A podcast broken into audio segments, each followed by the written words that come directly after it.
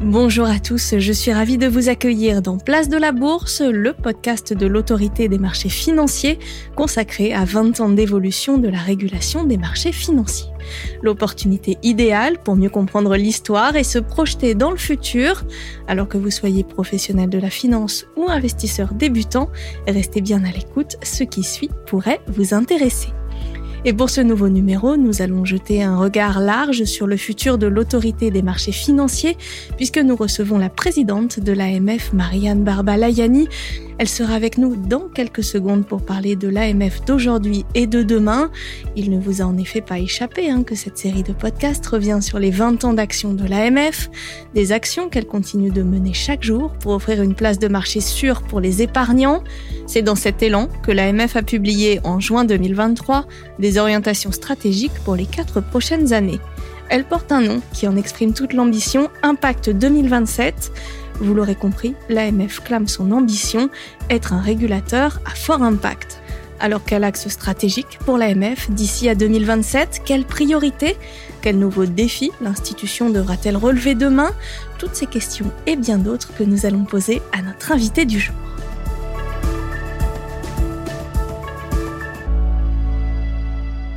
Bonjour Marianne Barbalayani. Bonjour Johanna. Je rappelle que vous êtes euh, la présidente de l'autorité des marchés financiers. Avant d'évoquer euh, ce plan Impact 2027, est-ce que vous pouvez nous rappeler la raison d'être de l'AMF et nous dire en quelques mots votre rôle de présidente de cette institution? Donc l'AMF est connue dans le grand public comme étant le gendarme de la bourse. Mais nous sommes bien plus que le gendarme de la bourse. Nous avons une mission qui est fixée par la loi. Donc, euh, nous sommes en charge de la protection de l'épargne investie en instruments financiers. Nous sommes en charge de l'information des investisseurs et du bon fonctionnement des marchés financiers. Ça, c'est les trois missions traditionnelles de l'AMF. Deux nouvelles missions sont venues s'y ajouter. D'abord, la stabilité financière. Donc, ça, c'est la stabilité des marchés, en fait. Et puis, la vérification de l'information en matière de finances durables publiée par les sociétés de gestion qui est évidemment un sujet majeur. Maintenant, je suis présidente depuis euh, presque un an, depuis le 26 octobre 2022, et donc mon rôle consiste, je dirais, pour l'essentiel à trois choses. D'abord, diriger cette institution, donc nous sommes un peu plus de 500. Je suis la patronne de l'AMF en tant qu'institution présider le collège de l'AMF, qui est l'instance fêtière et décisionnelle, et donc la présidence du collège est un rôle absolument essentiel. Et enfin, représenter l'AMF au niveau européen comme au niveau international, et c'est une mission qui s'est considérablement développée au cours des dernières années. On va également en profiter peut-être pour rappeler que l'AMF a un statut particulier puisque c'est une institution complètement indépendante. Oui, l'AMF est ce qu'on appelle une autorité publique indépendante, ce qui veut dire deux choses. D'abord que nous sommes une autorité publique donc nous avons une mission d'intérêt général, et puis nous le faisons en toute indépendance. J'ai souligné le rôle du collège. Le collège est l'instance décisionnaire de l'AMF et il agit en toute indépendance. Et c'est toujours bon de le rappeler. Je le disais euh, en introduction, l'AMF a défini plusieurs axes stratégiques pour les quatre prochaines années. Quels sont-ils? Donc nous nous sommes donné six grandes priorités dans le cadre de nos grandes orientations stratégiques, Impact 2027. Il y en a d'abord deux qui sont des objectifs transversaux, qui sont d'être un régulateur exigeant pour la première place financière européenne.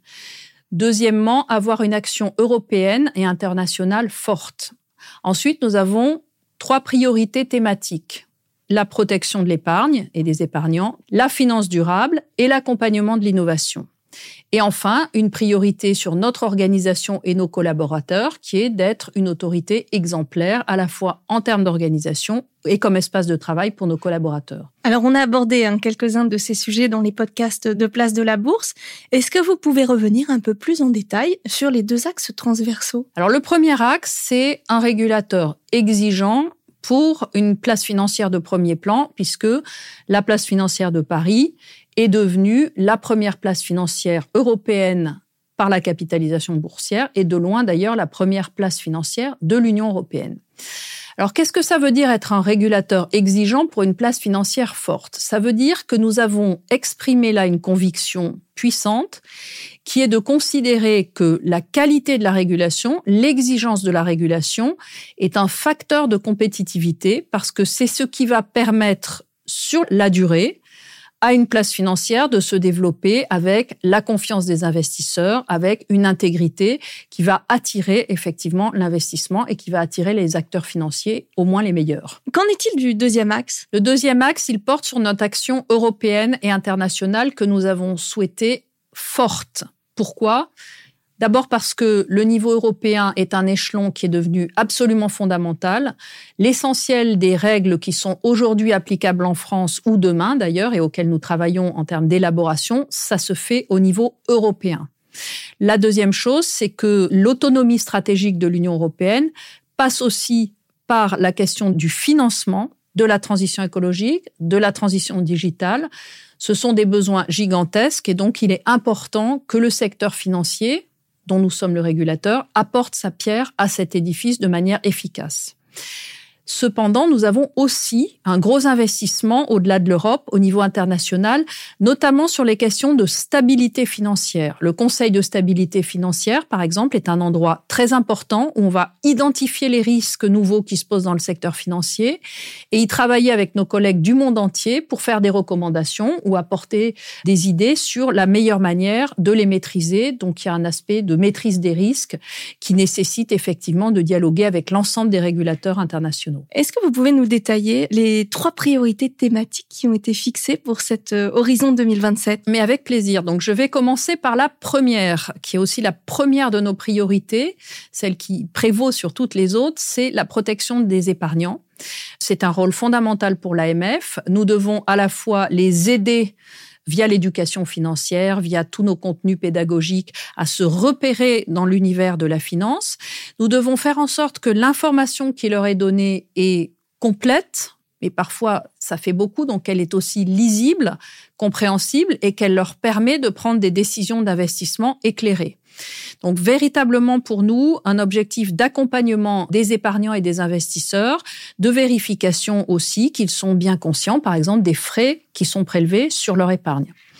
La deuxième priorité thématique, c'est la finance durable, qui est, je dirais, presque une évidence, mais c'est pas parce que c'est une évidence qu'il n'y a pas des choses à faire. Et pourquoi c'est une évidence? Parce que on sait qu'il y a des besoins financiers absolument considérable pour financer la transition écologique. Et ce financement, il doit effectivement être orienté vers le financement de la transition. Et en tant que régulateur, nous pouvons jouer un rôle important, d'abord en participant ou en élaborant nous-mêmes des normes qui permettent d'identifier pour aller très vite ce qui est vert et ce qui ne l'est pas.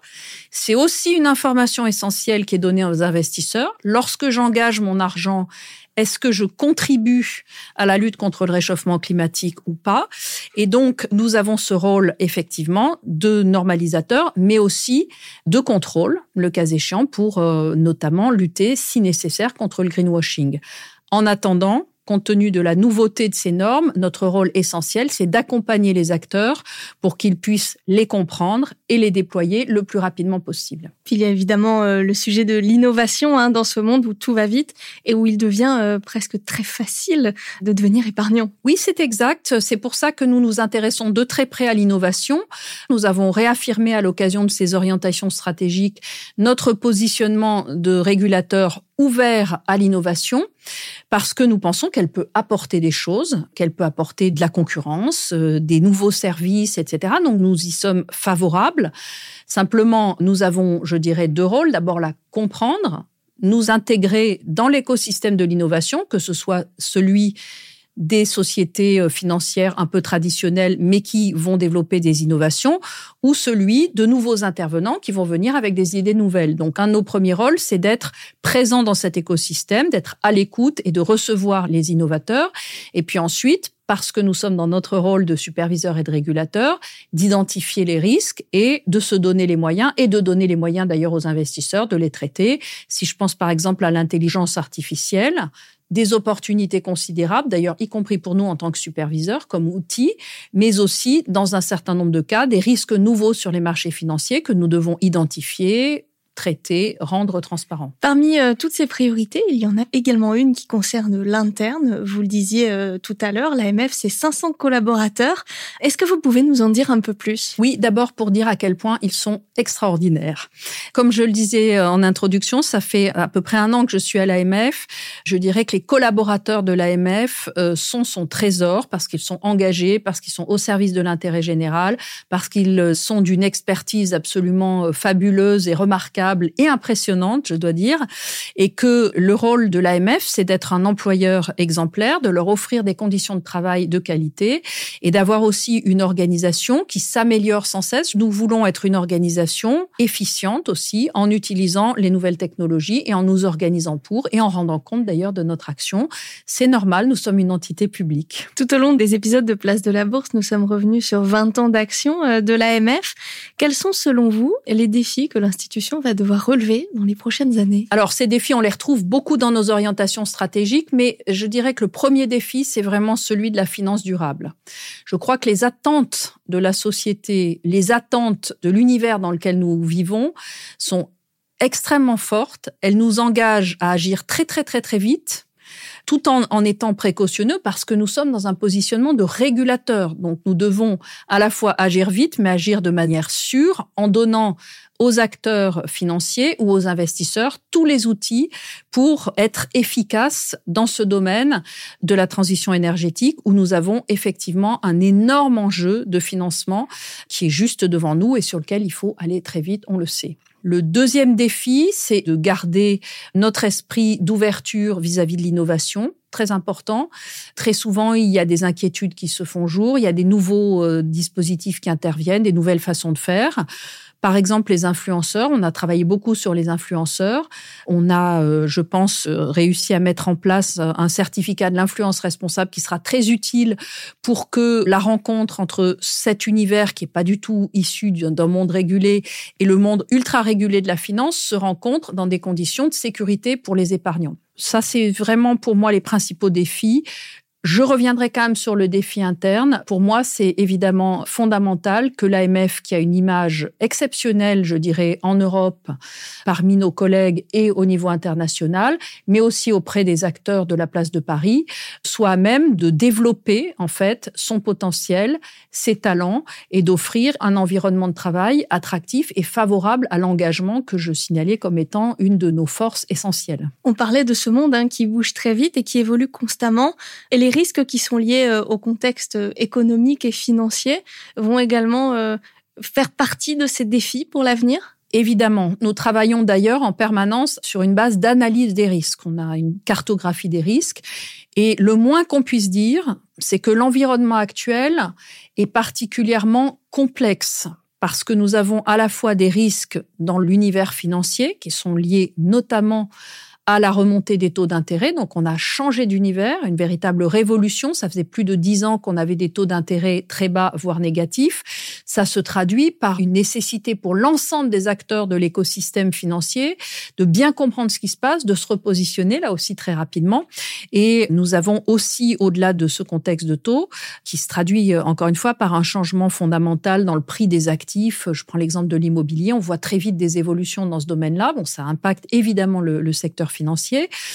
Nous avons aussi un environnement qui est complexe parce que il y a eu euh, des tensions, euh, la guerre en Ukraine, il y a des tensions actuellement au Proche-Orient qui inquiètent les marchés financiers, qui créent de l'instabilité, de la volatilité et qui effectivement nécessitent une grande vigilance de la part des autorités de marché et beaucoup de coopération et de coordination internationale, ce à quoi effectivement nous sommes très engagés.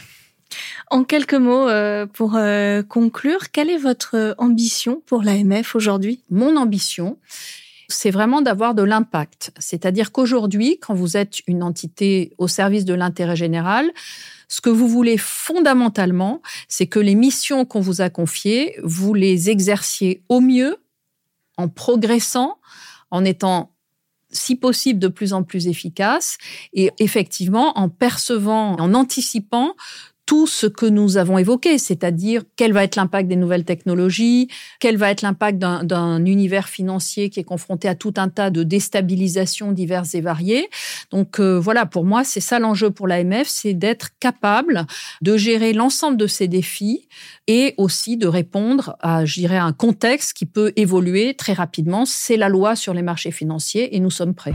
Eh bien, direction 2027. Euh, Merci beaucoup, euh, Marianne Barbalayani, pour cet échange. On en sait maintenant un peu plus sur l'AMF d'aujourd'hui, mais aussi de demain. Et on se retrouve très bientôt pour un nouveau numéro de Place de la Bourse.